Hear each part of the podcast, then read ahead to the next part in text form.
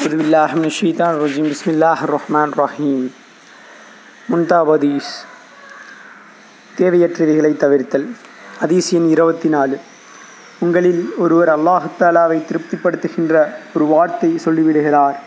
அவர் அதை மிகப்பெரியதாக கருதுவதில்லை. அந்த வார்த்தையின் காரணமாக அல்லாஹு அல்லாஹுத்தாலா கியாமத் நாள் வரை அவரை திருப்தியுற முடிவெடுத்து விடுகிறான். மேலும் உங்களில் ஒருவர் அல்லாஹு தாலாவுக்கு வெறுப்பை உண்டாக்கும் ஒரு பேச்சை பேசிவிடுகிறார். அதை அவர் மிகப்பெரியதாக எண்ணுவதில்லை.